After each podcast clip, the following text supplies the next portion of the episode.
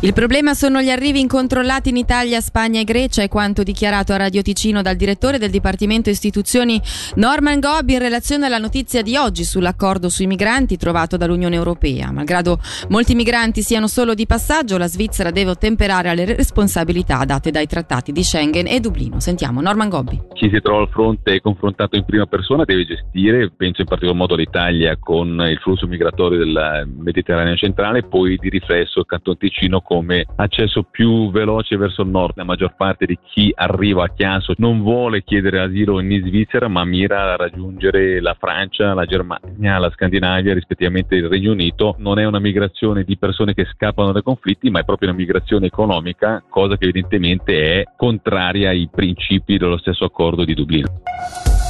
Tentato omicidio intenzionale e ripetuta rissa e danneggiamento sono alcune delle imputazioni a carico delle vittime del pestaggio avvenuto a ottobre 2022 alla rotonda di Locarno. L'uomo, un asilante srilanchese residente oltre Gottardo, aveva minacciato un gruppo di giovani con un coltello prima di venire picchiato dallo stesso gruppo di persone. Per il 26enne oggi sono stati chiesti 5 anni più 8 anni di espulsione dalla Svizzera. La sentenza è prevista domani mattina.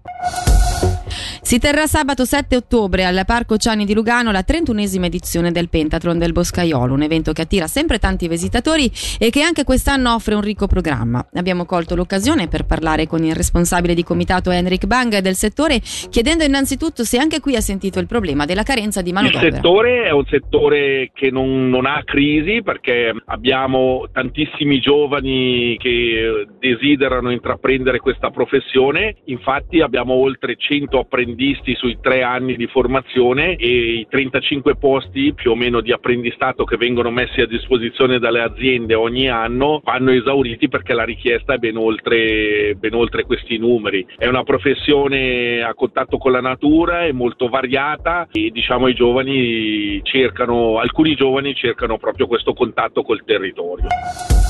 Il Circo CNI farà tappa in Ticino dal 24 novembre al 3 dicembre ad Agno in via Lugano vicino all'aeroporto. Lo spettacolo presenterà un gioco d'acqua illuminato da mille luci colorate. Dalla redazione per il momento è tutto, grazie per l'attenzione.